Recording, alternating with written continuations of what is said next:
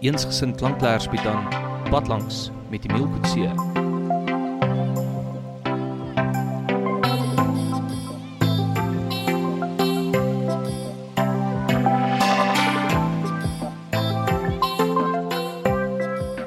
Baie welkom by ons laaste episode in hierdie reeks van Padlangs Noordwes. Ons vorige episode was ons in Lichtenburg, Mafeking, Zeerust, Swartruggens en Potchefstroom. En hierdie keer gaan ons na 'n plekkie toe in die Wesstrand in die ou Wes-Transvaal, die teenswoordige Noordwes provinsie. Wat ek dink nie baie mense eers weet bestaan nie. Vir die wat belangstel in die aangebore oorlog, sal hulle natuurlik weet van hierdie van hierdie plek wat net so belangrik is soos wat Lexington en Concord en Bunker Hill is vir die Amerikaners omdat dit die plekke is waar die Amerikaanse revolusie, die Amerikaanse vryheidsoorlog begin het teen die Britse ryk. Die sogenaamde eerste domino wat geval het wat toe geëindig het in hulle vryheid van die Britse ryk. Daar waar die oorlog sy eerste asemhaling geneem het. Nou is dit nie wat Kraaipan is vir die Suid-Afrikaanse geskiedenis nie. Is dit nie ons Lexington en ons Concord, ons Bunker Hill nie. Daar waar die boere kommandos en die Britse magte slags geraak het vir die eerste keer in die nuwe oorlog wat toe begin is in Oktober 1899. Daar waar die eerste skote geklap het van die aangebore oorlog was by Kraaipan. Want dis daar waar generaal Koos hulle ry met sy komando gewag het vir die trein wat die Britse troepe vervoer het op pad na Mafeking toe. En hierdie trein se naam was die Mosquito, die Muskiet.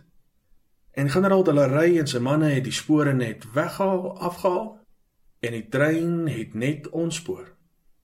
En soos wat daai magiese masjien afgerol het, die doringboompies in sy pad heeltemal gebreek het.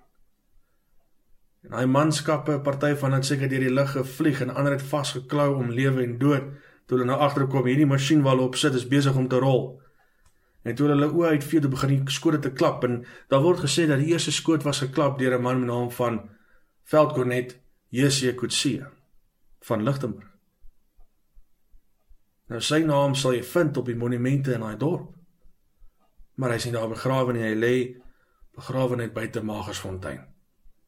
Hy lê daar by die burgermonument, net so klip gooi weg van die slagveld van Magersfontein. Ons sal daar in die toekoms 'n draai maak wanneer ons pad langs Noord-Kaap vervaardig. Maar ek weet nie hoe dit gebeur het dat hy sonder die uh, voorreg gekry het indienende voorreg is om die eerste skoot te klap nie. Maar hy het en toe die Britse soldate agterkom, hier is moeilikheid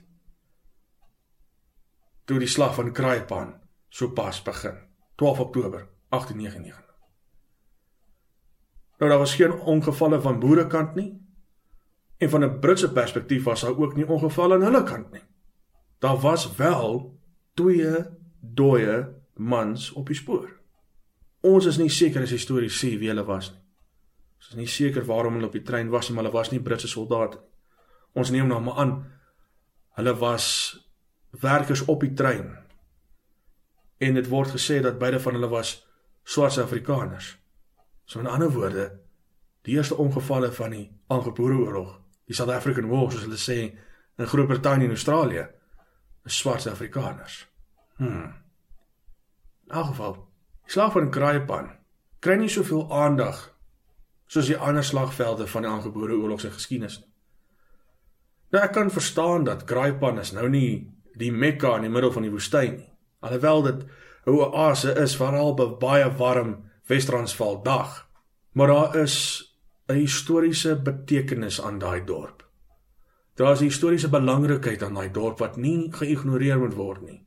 Die slag van Kraaipan is die eerste domino wat 'n oorlog laat voltrek het wat duisende Suid-Afrikaners se lewens gekos het.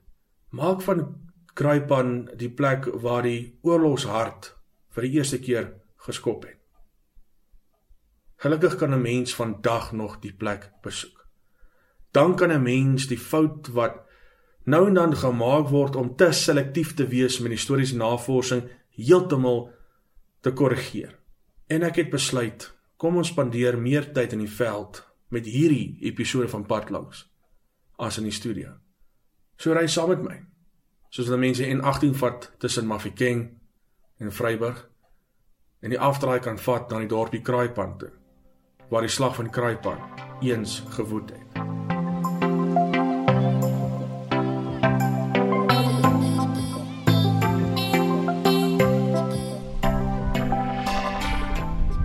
Ek is in die dorpie Kraaipan hier in die Noordwes provinsie. Ek staan reg by die plek, by die kampgrond waar generaal Dillery en sy komando oornag het vanaf die 12de tot die 13 Oktober, net na die eerste slag van die van die aangebore oorlog, die slag van Kraaipan op die 11de Oktober 1899. Dit is 'n baie droë wêreld. Dis ware dorsland hier in die ou verre Wes-Transvaal of selfs ek kan seker sê die ou Bophuthatswana. Die pan waarna Kraaipan vernoem is of wat bekend staan in die plaaslike volksmond as Makobong is so droog dat dit net sanderig en harde modder en die donkies en die beeste van die mense wat om die pan bly is op soek na enige druppel om hulle dors te les. Nou presies hier waar generaal Delery en sy komando oorgebly het. En uh die monumentjie net voor die pand sê in Engels it's locally rumored dat hulle hierso was, maar dit nog maak nog redelik sin want hier's 'n natuurlike natuurlike waterbron gewees het waar hulle perde kon drink terwyl hulle wag vir hulle volgende bevele na die slag van Kraaipan. As 'n mens nou op die N18 ry van af Mafikeng of van Stella of selfs Vryburg, sal jy maklik die aanwysing sien na die dorpie Kraaipan toe. Dis so 17 km van die N18. Groot mynhope is die natuurlike aanwyser om te sê dat jy is nou op die afdraai na die dorpie Kraaipan toe. En dan binne 17 km kan jy die groot silo sien van die dorpie Kraaipan. En op pad na die silo's toe sien jy 'n aanwyser wat sê generaal Dillery kamp. Neem dit, dis 'n fantastiese mooi pad vir so uitgestrekte plek waar ons tans is. En uh dan pas op dit vir die vir die hobbels natuurlik. En as jy by die kruising kom, draai af op die op die sandpad vir so 500 meter. En dan kan jy rustig van daar af loop na die pand toe en presies sien waar generaal Dillery en sy komando uitgespan het na hulle die eerste oorwinning van die oorlog gekry het en Brittanje mooi laat verstaan het dat die verklaring van oorlog is nie net die tekening van 'n handtekening op 'n op 'n amptelike dokument nie. Oorlog is meer as net dit. Oorlog is die ontsporing van treine. Die skiet van gewere. Die loodsing van grot grof geskit. Dis die verlies van lewe en die gevangenisneming van die vyand. As jy waarlik wil loop waar generaal Delery eens geloop het, stel ek voor, maak so 'n vinnige draai hier in Kraaipan en kyk waar sy kamp eens was. En as jy hier klaar is, stel ek voor jy gaan nou waar ek nou heen op pad is. Die amptelike beginpunt van die aangebore oorlog. Die slag van Kraaipan.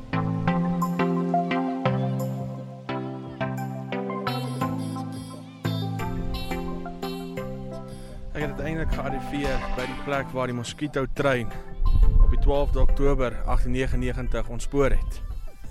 Dit is 'n verskriklike warm dag hier in Kraaipan. Ek dink dis hier waar die spreekwoord ontstaan het, dis so warm dat die kraaie gaap.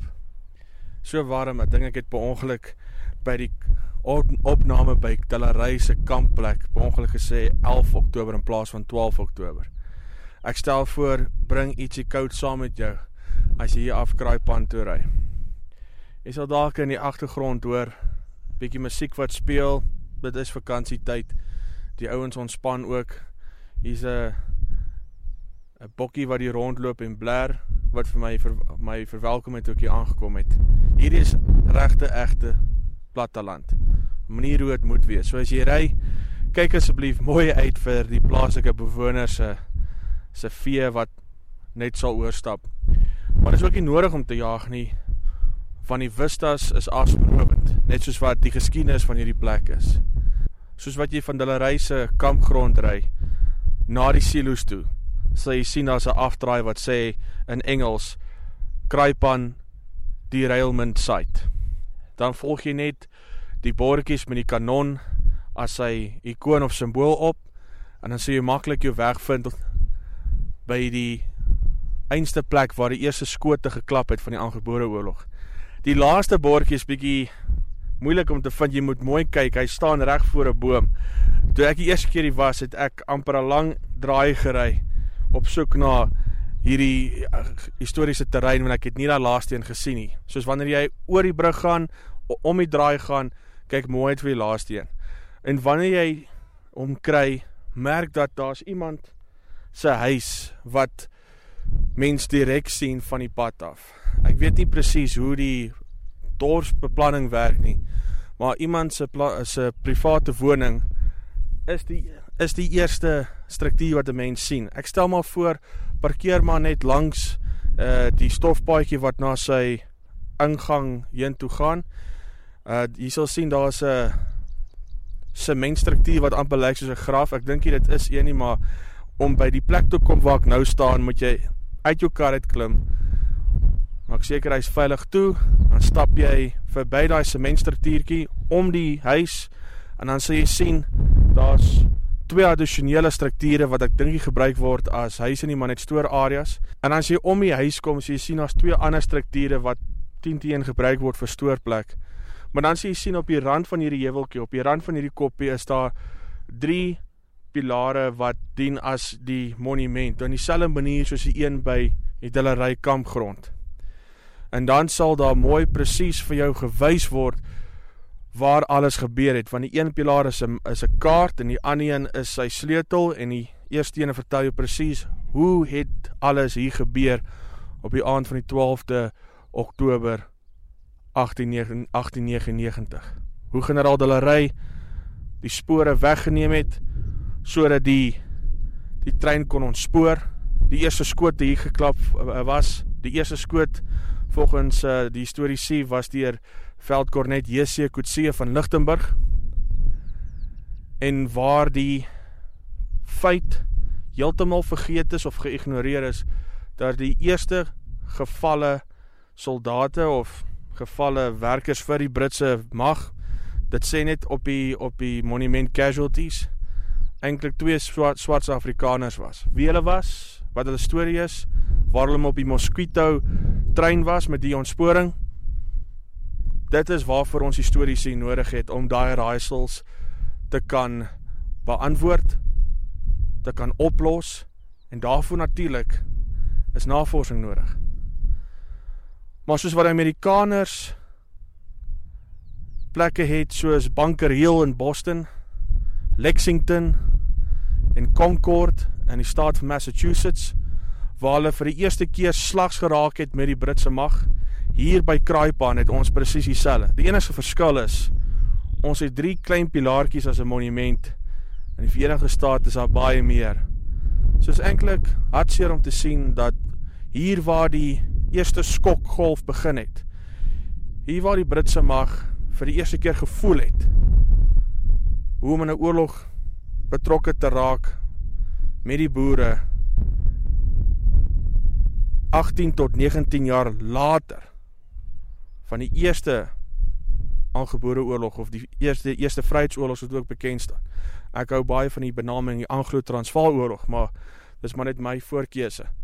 Maar hoe dit amper twee dekades daarna gevoel het om in oorlog te te tree met die Suid-Afrikaanse Republiek en die Oranje Vrystaat deur die wete dat hulle het vir 20 jaar 'n groter begroting gehad vir die aankoop van wapens en vir die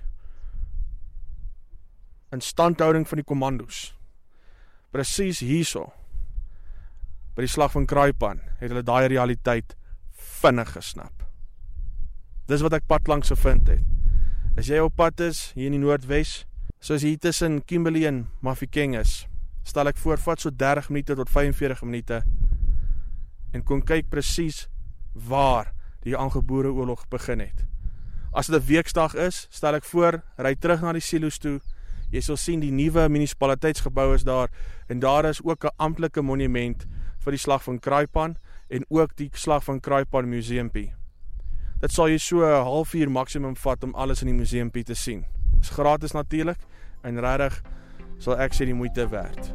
En dis wat 'n mens pad langs kan vind by Kraaipan. Jy het geluister na Padlangs, aangebied en geskryf deur Emile Kutse en vervaardig deur Eensgesind Media.